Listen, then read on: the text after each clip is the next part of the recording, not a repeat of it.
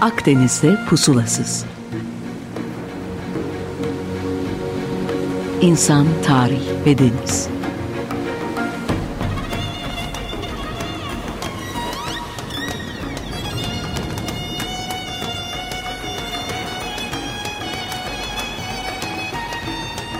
Hazırlayan ve sunan Sidar Duman. 95.0 Açık Radyo'dan herkese merhaba. Akdeniz'de pusulasızı ben Sidar Duman sizler için bu salıda sunmaya çalışacağım. Evet konumuz pandemi. Bugüne ait bir sorun değil tahmin ettiğiniz gibi. Kökenleri Akdeniz'de ve ufak bir seyir yaparak sanki bu konuda detaylara inebiliriz gibi düşünüyorum. Nasıl başladı bu pandemi hikayesi birlikte bakalım. Şimdi tahmin edebileceğiniz gibi avcı toplayıcı dönemde pandemi izlene pek rastlanmıyor. Çünkü insanlar ve tabiat arasında henüz bozulmamış güzel bir ilişki var ve kitlesel ölümler yok. Ne zaman ki Neolitik devrim gerçekleşiyor, işler sarpa sarmaya da başlıyor. Tarım devrimi ile birlikte insanlar bu medenileşmek adına köyler, kentler, şehirler kurdukça ve tabi diğer şehirlerle bağlantı kurup bu ürettikleri artı değerleri önce değiş tokuş, işte sonraları da satarak ticaret yaptıkça, ticaret yolları geliştikçe, netice itibariyle de savaştıkça salgın hastalıklar da aynı oranda büyüyüp yayılıyor. Hele bir de bronz çağı gelip o güçlü metali üretmek için gereken kalay da Akdeniz havzasında bulunmadığı için uzun deniz yolculukları başladığında değiş tokuş edilenler sadece metaller değil artık biraz da hastalıklar olmaya başlıyor. Bugün de kullandığımız malların pek çoğunun Çin'den geliyor olması aslında bizi şaşırtmamalı. Çünkü çok eski bir süreç. Bu İpek yolu ile bütün kullandığımız o zamanki de mallar, metalar, insanlar ve kültürler Asya'nın en batısına kara yoluyla geliyor. Bu noktadan da Doğu Akdeniz'in meşhur limanları ile Avrupa'ya e, ulaşıyor. İlk aşamada deniz yollarının bu kara içi ulaşımlarla eklenmesiyle çok büyük bir ağ oluyor. Ve bu şekilde Akdeniz uzunca bir süre eski dünyanın da ulaşım merkezi oluyor. Yayılma arttıkça salgınların da tabii etki alanı genişliyor ve sonuçları ağırlaşıyor. O halde salgınlar da aynı yolu izliyorlar. Sadece ışık değil, virüsler de doğudan yükseliyor. Birçok meşhur salgın var tarihte. Biz Akdeniz'i ilgilendiren birkaç tanesine bakarak başlayalım isterseniz. Öncelikle bu Bizans İmparatoru Justinian var. Ayasofya'yı da inşa ettiren kişi hatırlarsanız. Roma'nın kaybettiği hemen bütün toprakları tekrar alarak bu 6. yüzyılda Akdeniz'i bir Bizans gölü haline getirmeyi başarıyor. Ama tabii ki her büyük başarı gibi bir de bedeli var. Bu süreçte gemiler tüm malları ve insanları taşırken vebayı da limanlara bulaştırmayı unutmamışlar. 1500 yıl önceki bu Justinian vebasında Akdeniz liman kentlerinin nüfusunun yaklaşık yarısının e, kırıldığını tahmin ediyoruz. 14. yüzyıla geldiğimizde Canovalıların o güne kadar süre gelen geleneksel kürekli tekne tipi olan kadırgalara çok büyük bir ek yaptıklarını fark ediyoruz. Normalde tek sırada işte bir kürekçi varken bunlar bir küreye üç kürekçi oturtmayı başarıyorlar. Tabi bu yenilik onlara inanılmaz bir sürat kazandırıyor ve hemen bir teste kalkıyorlar. Artık etkinliğini yitirmiş olan bu Kırım'daki Moğolları Cenovalılar yeniyorlar ve zafer sarhoşluğu içinde İstanbul'dan da geçerek Ekim 1347'de Sicilya'daki Messina limanına demirliyorlar. Buraya kadar hikayemizde garip bir yer yok fark ederseniz. Yaklaşık 5000 yıldır bu iş böyle oluyor. Ancak savaştan galip dönen bir filo genelde daha hareketli olur. Halbuki bu yanaşan Canova gemilerinde pek hareket yok. Gemideki bu sessizliği fark edip de rıhtımda toplanan insanlar güverteye baktıklarında işte ilk kez veba ile karşılaşıyorlar. Gemicilerin çoğu ölmüş, hayatta kalanlar ise ızdırap içindeler. Sicilyalılar gemilerin hemen limandan çıkmasını sağlıyorlar ama artık çok geç. Kara ölüm dünyanın nüfusunun yaklaşık yarısının canını almak üzere gemiden inmiş bile. İstanbul, Cenova, Venedik, Marsilya, ardından Floransa, oradan da papalık merkezi olan Avignon, oradan da hacılarla birlikte tüm Avrupa'ya veba yayılıyor. Kale limanına varması 1348'leri e, buluyor. İngiltere ve Fransa vebadan o kadar zayıf düşüyorlar ki ateşkes ilan ediyorlar. İngiliz feodal sistemi bu vebanın yarattığı ekonomik koşullar ve demografik değişiklikler sebebiyle çökme noktasına geliyor. Bu noktada bir araya girmek istiyorum.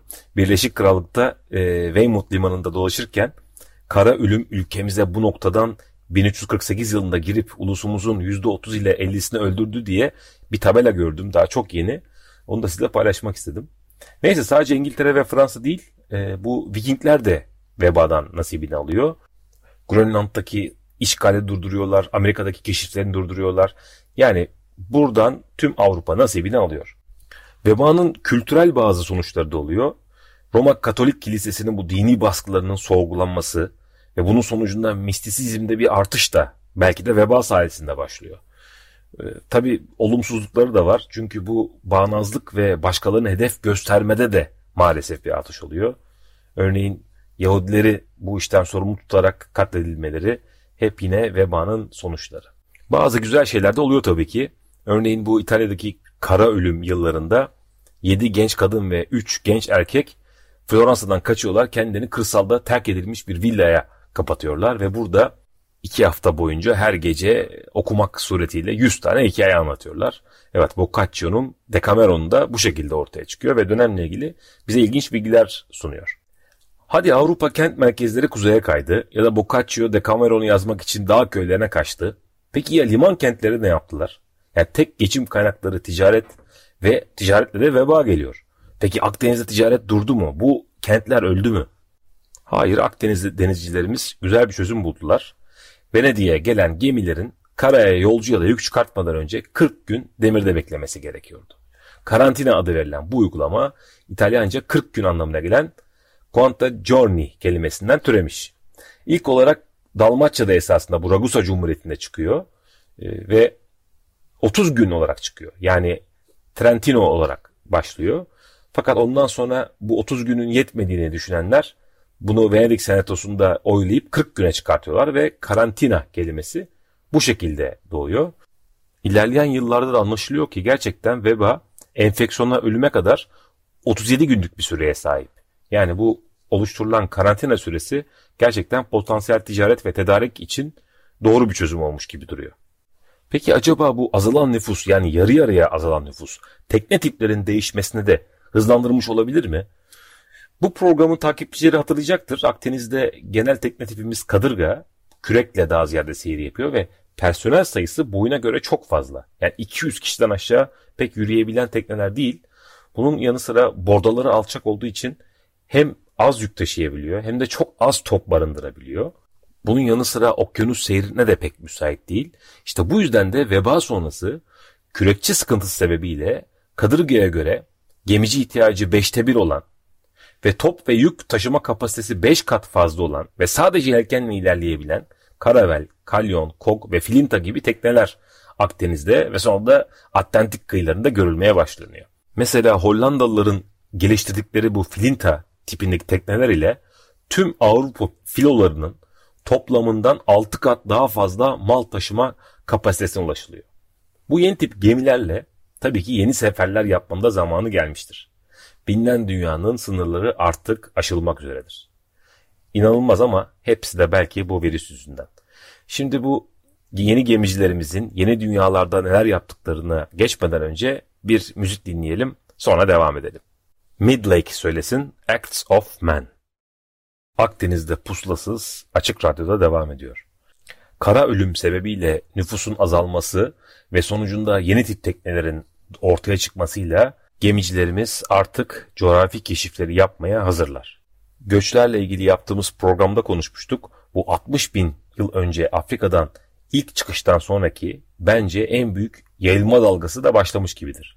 Tabii ki daha önce de olan bir sürü hareket var.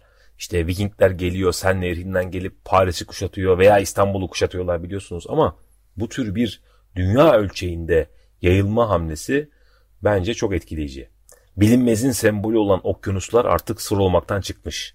Birer iç denize dönüşmüş. Böyle bir yeni dünyadan bahsediyoruz. İşte bu yeni dünyayı Christoph Kolomb'un seyir defterinden okumaya çalışalım.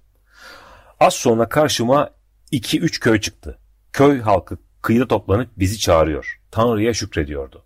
Kimileri bize su, kimileri yiyecek getiriyor. Kimileri ise karaya çıkma niyetinde olmadığımızı görerek suya atlayıp yüze yüze yanımıza yaklaşıyorlardı.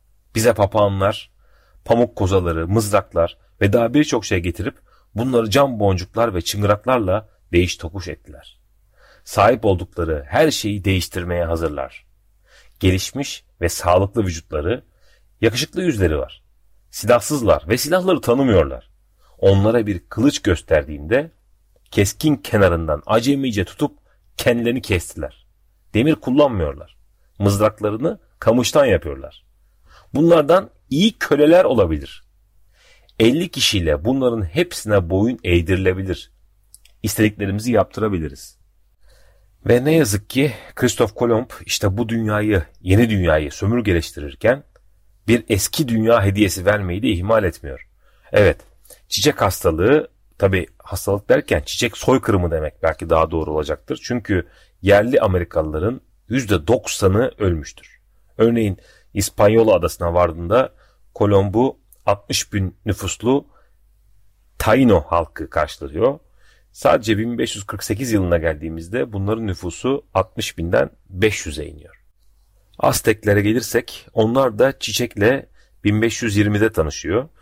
Hastalık kurbanlarının çoğu ölüyor veya diğerleri de aciz kalıyor. Sonuçta nüfus zayıflıyor ve böylece İspanyol sömürgecilerine karşı direnme şansları hiç olmuyor bile. Çok ilginç bir araştırma okudum. 2019 yılında yapılmış. Bu 16 ve 17. yüzyıllarda hastalık yoluyla yaklaşık 56 milyon yerli Amerikanın ölümünü daha önce ekilmiş topraklardaki bitki örtüsünün atmosferden daha fazla karbondioksit çekmesi ve bir soğuma olayına neden olması sebebiyle dünyanın iklimini değiştirmiş olabileceği sonucuna varmışlar. Özetle bu kolonileştirilen Amerika topraklarında bu salgın sebebiyle 56 milyon kadar olan yerli nüfus yaklaşık 150 yıl içinde 4 milyona kadar düşmüş. Neyse ki tırnak içinde keşifler çağı hiçbir engel tanımıyor ve hızla çözümler keşfedebiliyordu. 12 milyon Afrikalıyı Amerika'ya göç ettirerek pamuk, şeker kamışı gibi plantasyon alanlarında çalıştırmak gibi. Devam edelim isterseniz. Tabi yeni sömürgecilik yeni salgınlar üretti. 1817 yılında ilk defa dünya kolera ile tanıştı. Kolera'da yolculuğuna Rusya'da başladı. 1 milyon insanı öldürüp Hindistan'a geçti. E Hindistan deyince tabii ki Britanya İmparatorluğu ve onun donanmasıyla tüm dünyaya kolera yayılmış oldu. Ardından 1855'te 3. veba salgınımız var. Yine Çin'den başlıyor ve Hindistan, Hong Kong derken 15 milyon kurban alıyor. Biraz daha günümüze gelelim ve artık salgınlardan e, kurtulalım. 1918 baharında Madrid'de bir grip salgını olduğuna dair telgraf servisi raporları pandeminin İspanyol gribi olarak adlandırılmasına yol açtı ve yaklaşık 500 milyon insanı etkileyen bu virüs 50 milyondan fazla insanın da canını aldı. Tarihten pek çok örnek verdik. İsterseniz biraz da günümüzden konuşalım. Sanıyorum son iki yıldır pandemiden daha sık kullanılan bir kelime yoktur. İlk bakışta tarihteki diğer örneklerinden pek farkı da yoktur. Kısıtlamalar, ölümler, korkular, doğudan gelmiş olması. Ancak iktidarlar ve halklar arasındaki güç dengesinin hiç olmadığı kadar bizler aleyhine bozulmuş olduğu tek pandemi budur. Yüzyıllardır süre gelen özgürlük mücadelemizi, birey olma mücadelemizi altın bir tepsi içinde otoriteye sunmuş bulunmaktayız. Benim umudum yine Akdeniz'de.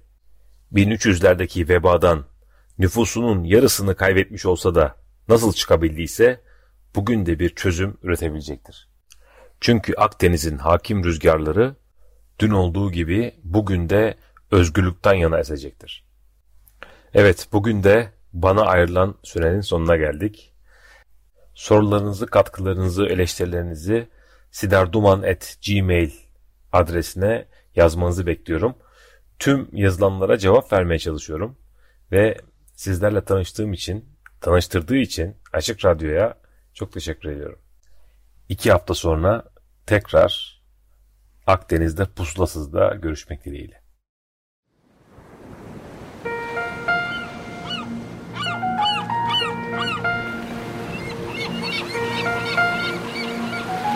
Akdeniz'de pusulasız. İnsan, tarih ve deniz.